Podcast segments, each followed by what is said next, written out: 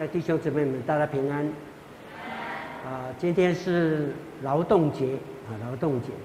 我在这个地方啊，要代表我个人，向所有的劳工朋友们表达我最高的敬意。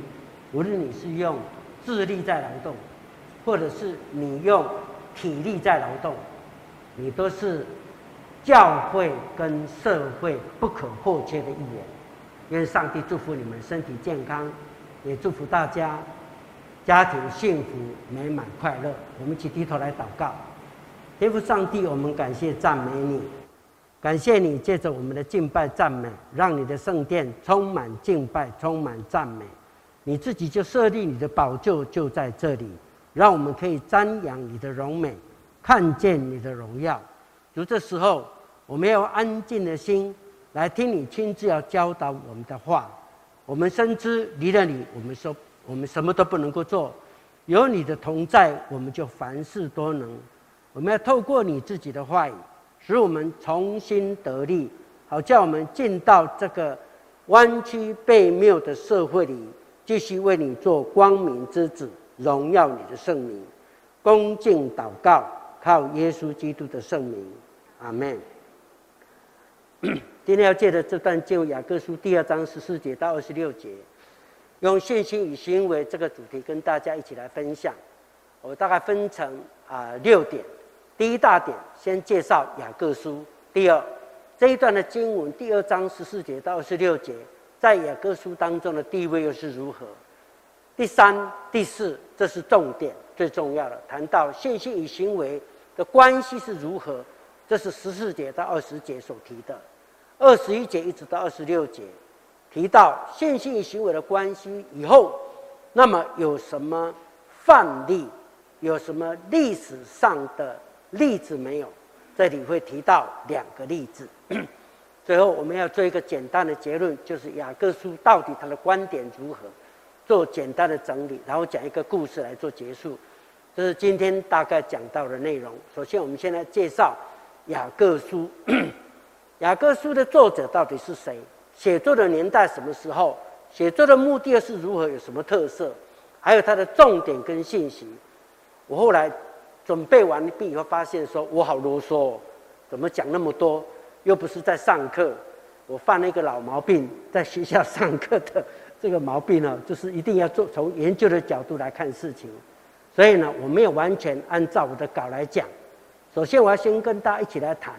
当时的教会所面临的三个很重要的挑战，这就是雅各书为什么要写作的重要目的。它的背景有三个：第一，我们要知道当时的教会面临的挑战就是罗马帝国的压迫，因为当时犹太巴勒斯坦整个的地区是属于罗马帝国的殖民地，而罗马帝国的眼光里头，犹太教才是正统的宗教，知道吗？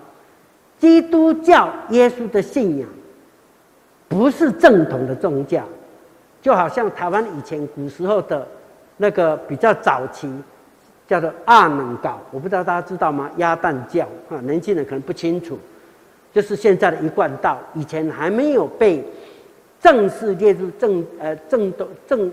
诶，正常宗教的时候，它是不能够台面化的，是不能台，警察会抓的哈，警察会抓的。所以当时基督教在传道的过程里头，受到罗马政府的这个政治的破坏，这是第一个问题，第一个挑战，这是教育第一个挑战。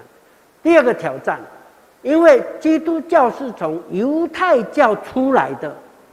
所以，犹太教的很多的宗教领袖觉得我的羊都被你基督教抢去了，他受到强烈的威胁，而且基督教为了要扩张你的版图，在讲道的过程里头批评了很多犹太教里头的教义，这样了解吗？所以他们受到了威胁，所以采取反击的态度，用宗教来压迫他们。说你们是叛教徒等等，这是面临教会的第二个困扰，这是犹太教的宗教破坏，这是第二个。第三个，教会刚刚成立不久，所以呢，很多的制度尚未建立，还有信仰的教育也还没有完全定型，以至于呢，有很多信徒在教育上、还有制度上、生活上无所适从，所以不知道要做怎样的依循好，所以是茫茫然。在这种情况之下，教会的领袖雅各就主动提出。这写的这一本书来安慰当时在这种处境当中的弟兄姊妹，这是非常重要一本书，这是他的背景。从刚刚我的讲话当中，你已经听见的雅各书的作者就是雅各，因为雅各太多雅各了。你看圣经那到处都是雅各哈。那到底是哪一个雅各呢？如果我们根据加拉加拉太书第一章十九节。第二章第九节，你就会发现，其实那个雅各是耶稣的兄弟雅各，啊，雅各。因为我们没有时间去详细再去查考其他的资料，简单的说，当时透过这一本雅各书的写作的口气，知道他是大有权势、有能力、有在教会一定有很上层，呃的领袖人物才有的那种口气。所以断定很清楚，无论从内政，就是从经文来看，或是从外政，也是从其他的资料里面去寻找的话，你都可以很清楚的验证到雅各书就是耶稣的兄弟雅各所写的。接下来我们就要来看看雅各到底是怎样的一个人呢？啊，对不起，我刚刚漏掉了。使徒行传第十五章有谈到大公会议，耶路撒冷大公会议。耶路撒冷大公会的主持人是谁呢？就正是耶稣的兄弟雅各，这也是很清楚的，就不再重复了。我们现在来看，那这个雅各到底是怎样的人呢？有一个教会的历史学家，他就称雅各叫做义者雅各。为什么称他是义者雅各呢？经过他的研究。跟查考知道，雅各是一个非常敬虔的人，他非常爱主。虽然他耶稣是他的长兄，可是呢，他没有把他当作是长兄看待，他是把他当作是基督来看待他，是上帝的儿子，把他当神来面对。以至于每当他祷告向耶稣复活的主祷告的时候，双膝跪下。而且常常祷告时间很长很长很长，所以以至于时间久了以后，他的膝盖就一直不断的硬化，然后就长茧，长到那个茧长到大到一个程度。你知道夏天啊，穿那个裤子比较短的时候，人家发现他的膝盖好像骆驼的膝盖一样，长了老茧，像骆驼的膝盖一样。最后他是怎么殉道的呢？是因为犹太的祭司们，他们为了要反对基督教，就把这个教会领袖雅各抓来，来到圣殿的楼顶的地方，让他站在那里，希望他向所有的群众来表达说，这个信仰是假的，耶稣不是真的复活的，他没有升天，是希望能够作假见证。希望能够公开来承认这件事情，所以呢，祭司告诉雅各说：“如果你公开否定了耶稣，我就放你；如果你不公开否认耶稣，我就把你从这个地方推下去。”结果呢，没有想到雅各大声赞美耶稣是复活的主，重新在众人面前坚定他的信仰。以至于当场话都没说，没说完，祭司就把他从高高的楼顶推下去。他已经重伤在呃在地，结果呢，事先来了很多的群众，那些都是支持犹太教的极端分子，拿着石头就用他们犹太人惯用的方法，拿石头打他，击打他。当他奄奄一息、快要断气的时候，有一个人。就拿着很粗的木棒，从他的头直接的打下去，他就这样殉难了。这是雅各啊，他的一生过程，简单的说就是如此。他过世的时候是在主后六十二年的当中，教会在他的带领比较稳定健全的时候是在主后四十五年，所以呢，很可能雅各书就是在主后四十五年到六十二年当中写出来的。所以呢，我们雅雅各书的介绍大概简单就讲到这个地方，其他的我们就啊自己来看啊，哎自自己来看。我把 PPT 留下来，如果有兴趣，你就可以来看啊这一段所写的。接下来进入第二部分，这一段经文二章十四节到二十六节，在雅各书当中的地位是什么呢？很简单，一句话就带过去。它的从篇幅来看。雅各书一共五章，二章十四节到二十六，正好在正中心的位置上，而且所谈的主题就是信心，没有没有行为的信心是死的。刚刚我们读过经文，对不对？找到有关信心与行为的字眼，我告诉大家，至少有五个地方。你看，十四节到二十六节没有很长哦，就至少有五次。提到信心与行为之间的关系，你就可以知道这一段核心，呃，这一段经文是摆在雅各书的正中间，黄金的地段，叫蛋黄区。蛋黄不就在蛋的最中间吗？是精华精华的地区，而且讲的是最重要核心的信息，所以这就是这段经文的地位。接下来我们就要看很重要的今天的主题。信心与行为的关系如何呢？二章十四节到二十节提到三件事情，叫做虚空的信仰、虚伪的爱心以及肤浅的任性这三个部分。我们先看十四节，十四节说：“我的弟兄们，若有人说自己有信心，却没有行为，有什么益处呢？这信心能救他吗？”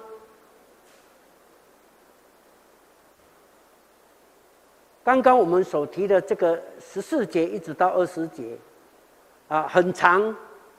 我想要举一个例子，引用一个耶稣所说的比喻，叫做撒种的比喻。这个我们清楚，马太福音十三章从第三节一直到第九节所讲的比喻。我要用这段的经文来比喻这三个不同的信仰表现。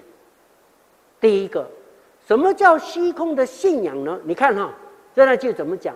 若有人说，雅各说，若有人说，啊，自己有信心却没有行为，哎，你不觉得很奇怪吗？有信心没有行为，你有信心没有行为，行为看得见看不见？看得见，信心看得见吗？看不见啊！按你说啊，我有信心，没有行为，你怎么会知道说？我有信心，我没我行为没有表现出来啊。你怎么知道我有信心？除非怎样？我告诉你，哎，一次我跟你讲，啊，林牧师很有信心，对不对？啊，你为什么知道我有信心？是因为你听我说的嘛，是吗？叫做口说无凭啊，口说的啊。你说有信心是你嘴巴讲的，嗯。那这个意思是什么？就好像耶稣讲那个撒种的比喻，比喻一样。这个撒种的比喻，耶稣讲比喻唯一有解释的就是这一个比喻。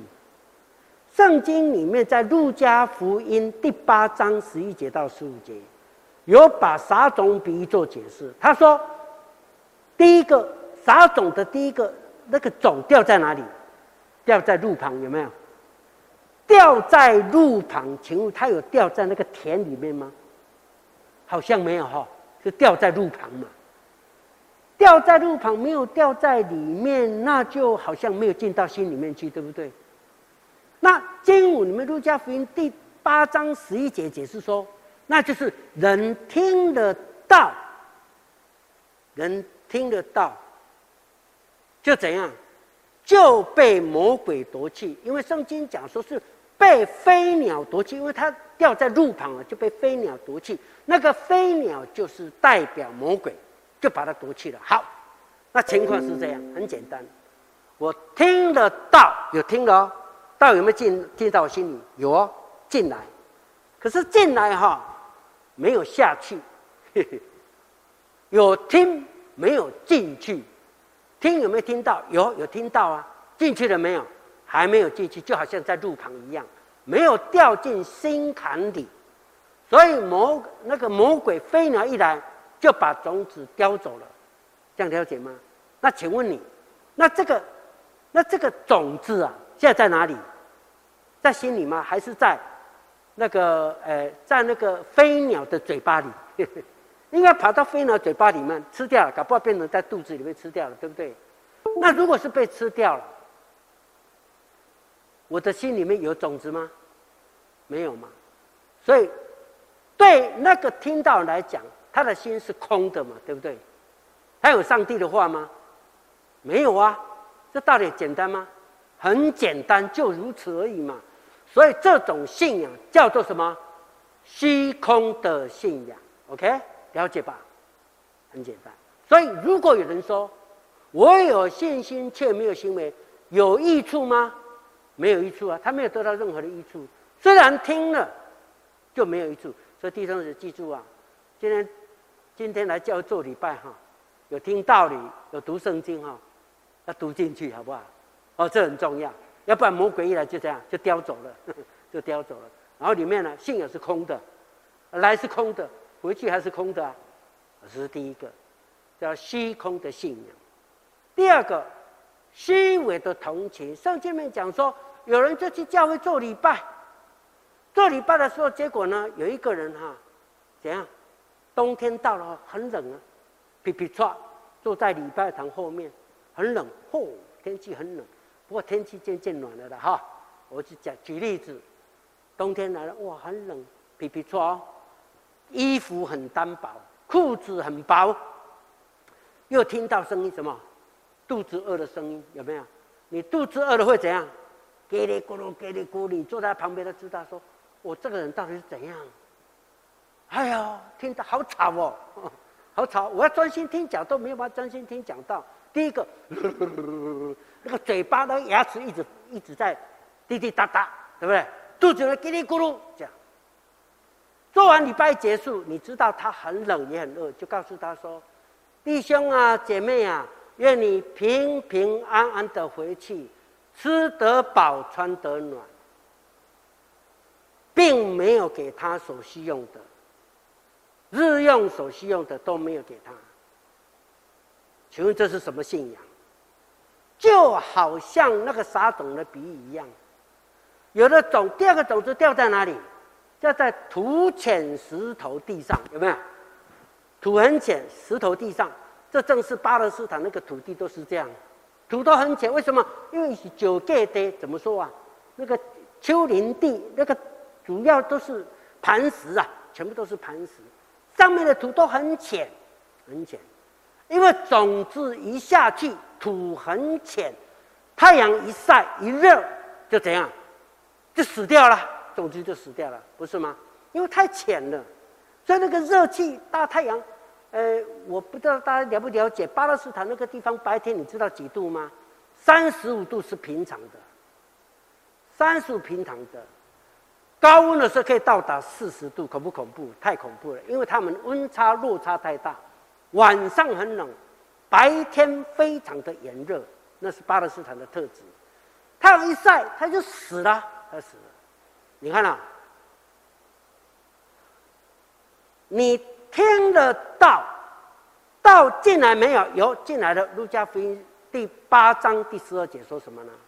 这就好像能听得到，欢喜领受，你好高兴，你接受了，接受了以后呢，然后呢？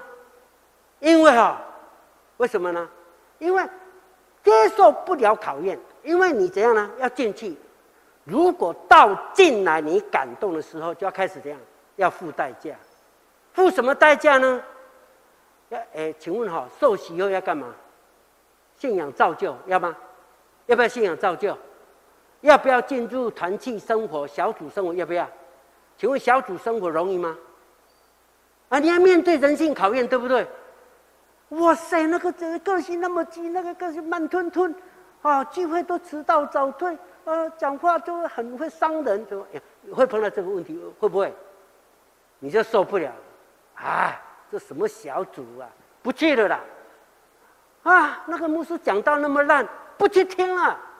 为什么？你拒绝就好像那个石头一样，你心里好像石头一样砸不进去，砸不进。你拒绝，你就呃土很浅，土很浅，因为一晒种子就死掉了，怎么死掉？种子如果死掉，已经没有生命了。它所表现出来都是什么？假的，对不对？你空壳的嘛。种子里面的生命死掉，它的外壳还在吗？在呀、啊，壳是在的。基督徒很多人都是这样，生命没有了，外壳还存在了。所以呢，平安平安平安平安，但是根本就没平安。愿你吃得饱，穿得暖，却饿得要死，冻得要命。弟兄姊妹们。这是什么信仰？这个叫虚伪的爱心，不是吗？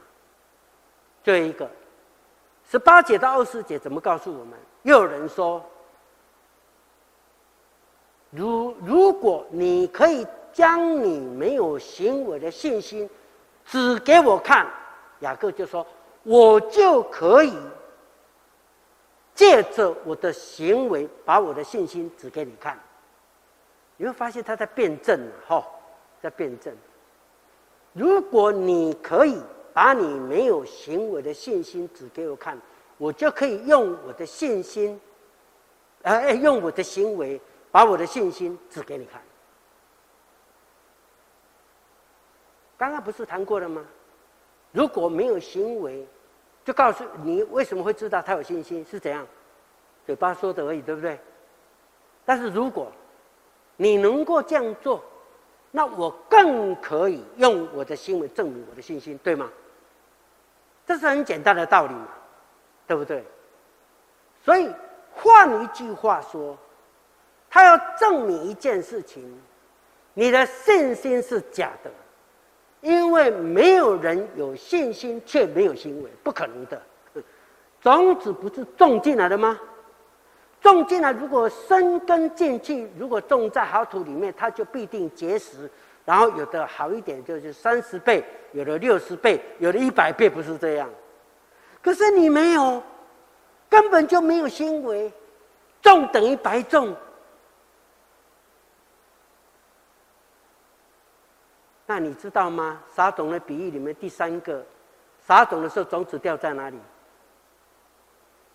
掉在荆棘里，有没有？荆棘里面，掉在荆棘里面，那有掉在田里面？有没有掉在心坎上？有。解释是这样子的，第八章第十四节这样告诉我们：陆家怎么说呢？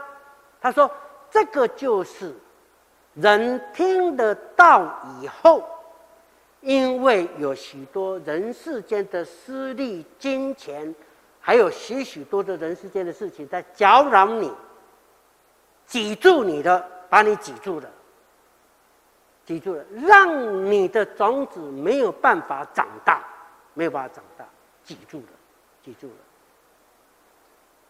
那有没有长大呢？有啊，有在长呢，但长不出来，结不出果子。你有没有看有的有有的果树啊，结的果子，你又觉得啊，那个生个小，有没有？那长不大，果子不大，那为什么？因为里面有问题。被荆棘挤住了，有太多的问题。一个基督徒也是一样，你有许多的私利，虽然有种子在里面，有信心在里面，但是信心太肤浅了，太肤浅了，不堪一击，不堪一击。有的私利烦恼太多的顾虑以后，就长不大了，就长不大了。这称之为叫肤浅的任性。OK，后面有节经文是很可怕的，第十九节。怎么告诉我们呢？他说：“你信上帝是一位，没有错啊。有没有信上帝？有啊，信啊。我听得到也信啊，否则怎么会在荆棘里面，对不对？我有在长啊，但长得不好而已嘛。你信上帝是一位，你信得不错，你信得不错。魔鬼也信啊，你不要只有你信啊，魔鬼信啊，魔鬼信得比你还虔诚呢。他很敬虔的信啊，他很清楚。”你看那个马可福音第五章里面，不是描写格拉森的那个被鬼附人有没有？当耶稣一下船，马上跑去找耶稣，跪在他面前说：“主啊，你怎么那么快就来？”马上就认定他就是上帝的儿子，很清楚，撒旦很清楚，魔鬼也信，可是他信得十分战惊。哦，这句话很重要。那个“战惊”两个字在原文里面是很强烈的语气，他信得非常的战惊。为什么他信那么战惊？因为他说的跟做的完全不一样。因为撒旦是什么？说谎者啊！反正说谎者就是撒旦呢、啊，撒旦就是说谎者啊！他说的跟做的完全背道而驰，这个就是撒旦，他的作为是如此，所以他知道他的结果是如何，结果在哪里？启示录讲告诉哪里是他的结果？他的命运结果就在无底洞里、无底深坑里面，那就是他的结局。他很清楚，所以他天天战兢，时时刻刻战战兢兢。我每一次想到这里的时候，我都有时候对自己感到羞愧。你知道为什么感到羞愧吗？我做牧师难免会说谎，你知道吗？说了谎以后还不会害怕，这才是最恐怖的。恐怖不是说谎，恐怖的是什么？说谎以后自己还不会害怕，还不怕上帝。魔鬼都害怕，皮皮错，他也讲皮皮错，有没有？颤抖啊，颤抖！弟兄姊妹们，你说谎都不战斗吗？在神的面前，我们当为在神的面前要敬畏，要敬畏上帝，要敬畏上帝。对不起，我花了比较多的时间。我们来看，所以呢？有一个很出名的学者叫做劳斯，他写了一本书谈专门谈信仰。他做了一个结论，他说信心可以分成三种，正好符合我们今天所谈的哪三种？第一个，信心跟行为是切开的，信心跟行为若是切开，若是切开，若是切开，就等于没有信仰，不是吗？就是等于没有信仰嘛，因为我不不需要负责任，我不需要为了行为负责任，我没有信心呢，那就等同什么？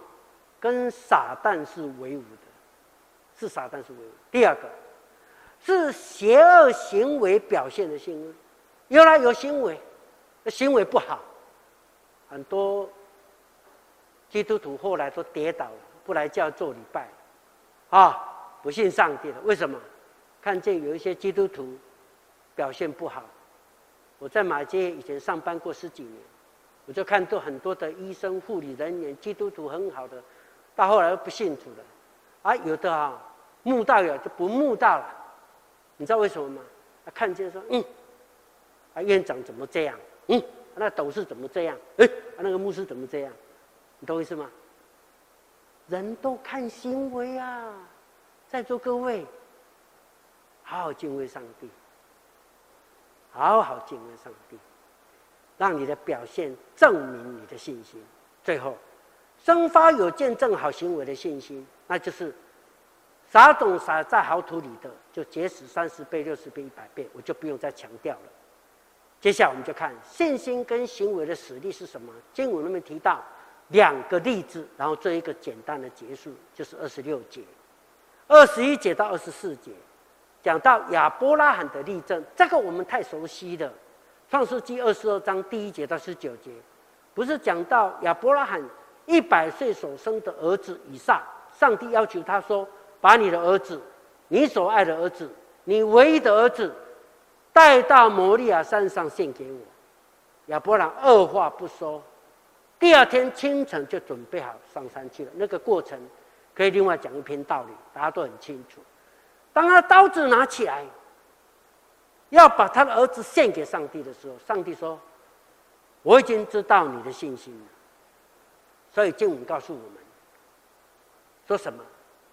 信心是以行为并行，行为是把是行为是完是成全的信心，成全的信心。所以亚伯兰被称为义。没有一个是义人，你知道吗？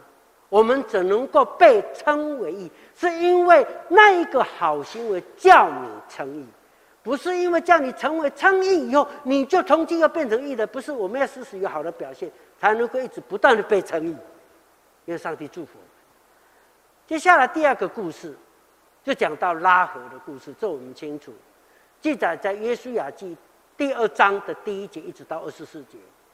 这段经我们也很熟悉呀、当约书亚带领带领百姓要进入耶利哥城的时候，要攻打他的时候，不是不是带那个诶派了两个探子去探听吗？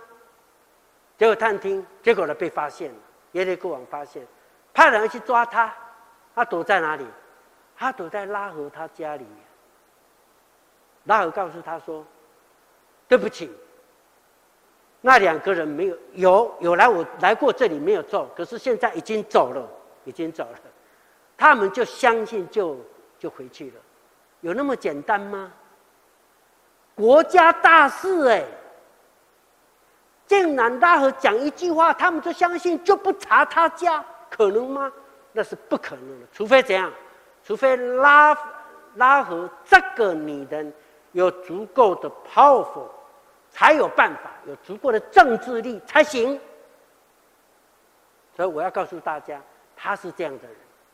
他为什么政治力？你看啊，结果那两个探子圣经描写什么？是从窗户下来，窗户就是城墙哎，窗户在他他们家的窗户是城墙哎，靠近哪里？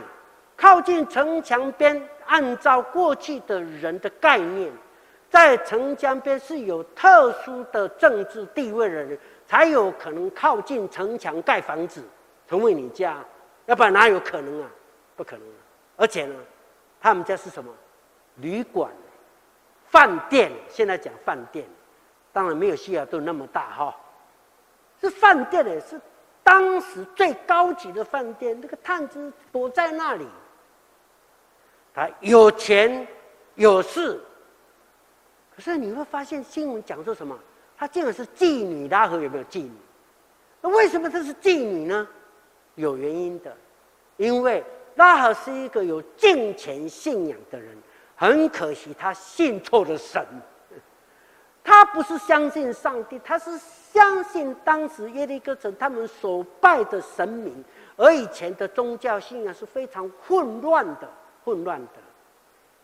根据考察，那种不好的宗教信仰，他们都有很多很奇奇怪怪的观念。宗教信仰竟然跟性连接有关系。如果你真的那么跟神关系那么好的话，你必须跟里面宗教信仰里面的女祭司苟合，来用这个动作来证明你跟神是合一的。了解意思吗？那为了这样，为了达成这个目的、这个观念，所以必须要有这个信仰里面虔诚的男性跟女性，愿意成为男祭司跟女祭司。不敬虔怎么可能干这种事情？不可能啊！拉合就是有宗教情操的人，愿意做奉献，为他的神做奉献。你看看。刚刚不是谈到亚伯拉罕的奉献，你不觉得很特殊吗？很奇怪哈，这个也很奇怪呀。但是他有强烈的宗教情操，因为这个强烈的宗教情操，他就敏感到听到了以色列人他们整个的过程以后，知道敏锐的发现，原来我的信仰是有问题的，那个信仰才是正确的，所以他就保留了探子，希望探子能够保护他的全家。后来，当他们得救以后，就改信了上帝，所以就嫁给了萨门，当时的萨门。萨门是谁？萨门的萨门就是波阿斯的爸爸。波阿斯是厄贝德的爸爸，厄贝德是约西的爸爸，约西是大卫的爸爸。OK，所以大卫要叫，那叫什么？太周嘛。曾曾祖母，曾祖母，成为耶稣基督家谱里面的一个成员，因为他的行为，信心就展现出来了。愿上帝帮助我们，一起来知道信心跟行为之间的关系。这两个例证，结果呢，我们来看看。最后，我们来看看小结论是什么呢？作者除了亚伯拉以拉合的例证之外，在这个地方二十六节说什么？身体与灵魂的关系来做比喻，信心与行为的关系。身体跟灵魂是不能分开的。在座各位，我们现在坐在这里，你的肉体在吗？在哈。啊，有在喘气不？有在呼吸吗？有在呼吸哈。哎呦，嘿因为你的肉体跟你的灵魂是怎样在一起，同时存在的啊？那不就是信心跟行为都是一样？以这个为例子做结束。所以我有一个小结论，叫什么？我们的所作显露出我们的所是。因为行为是信心的展现，信心是行为的根基。简单的是这样。我们来看雅各观点是什么呢？我们一起来念好不好？大声一起来念上来。信心与行为分不开，是一体的，如同身体与灵魂一样。第二，只有用行为表现出来的信心才是真信心。第三。没有行为的信心是死的。第四，信心是有目的的，就是使神的道在人心中增长，直到成熟完全。如此行为表现也同时越来越迈向成熟完全。愿上帝祝福我们。最后，我想讲一个故事做我的结束。这是真实的故事，发生在英国的伦敦，在那里有一个。非常棒，五星级以上的咖啡厅，里面的灯光柔和，所有的设备都是一流的，里面的材质也都是最棒的，原料都是最好的。可是很特别，哎，那个哈、不是像这间这样啊，比这个还豪华，比这个更棒。我只是拿它做例子哈，非常棒的一间咖啡厅，很特别，但是进去享用的。完全免费，谁做的呢？是一间教会做的。这个教会哦，花了很大的成本，就为了一个目的，就是为了传福音，成为福音中继站。里面放诗歌，只要人听了感动，就会有人马上过来，然后跟他传福音。哦，很多志工都在那边传福音，所以带领很多人信耶稣。可是成本真的很高，要维护这种设备啊，要花很多钱，还要请很多员工，要花钱，花薪要发薪水，然后材料成本那么高，哦，所以呢，教会到有一年撑不住了，奉献已经不够开销了，所以牧师就召集小来决定怎么办。后来小会就决定说：“哎，这撑不住，我们就面对现实吧。”OK，停掉。停掉哎，当决定停掉的时候，突然间有一个长老，是一位企业家跳出来，他说：“牧师，那么好的咖啡厅，传福音的一个中继站，干嘛停掉呢？不好意思啊，我可不可以奉献？我可不可以奉献？从今天开始，这里面所有开销我负责，我奉献，这样。啊，结果呢？结果呢？”因为生意越来越好，越来越太好了，所以而且投资很多哇，结果一传十，十传百，哇，很多人都排队啊，都排队大排长龙。哎，消息一传出去，结果引起媒体的注意，有记者就来问呢、哎呀，这家咖啡店是怎么来的啊？是谁在负责啊？啊，是谁出资的、啊？就就问到那个长老，就访问那个长老，那长老，你为什么要做这件事情？没有啊。这完全是上帝的恩典呐、啊，完全是上帝的礼物。这是上帝的礼物，不是我送的，是上帝送的。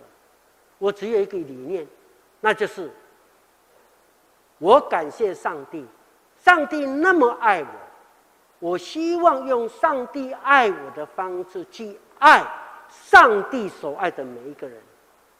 我可以讲再讲一遍吗？希望我们大家都记起来哈，有一点绕舌。如果可以，你就跟我一起来讲。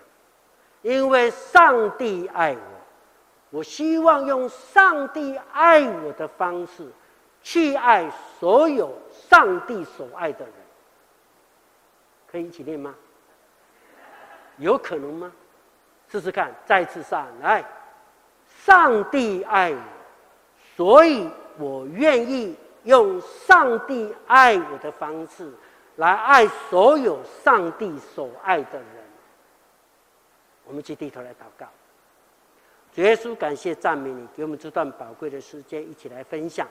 愿你化成我们脚前的灯，路上的光，也成为我们生命的帮助，好叫我们越来越有你的形象，就像天赋你的完全一样。愿一切的荣耀都归给你，靠耶稣的圣名祷告，阿门。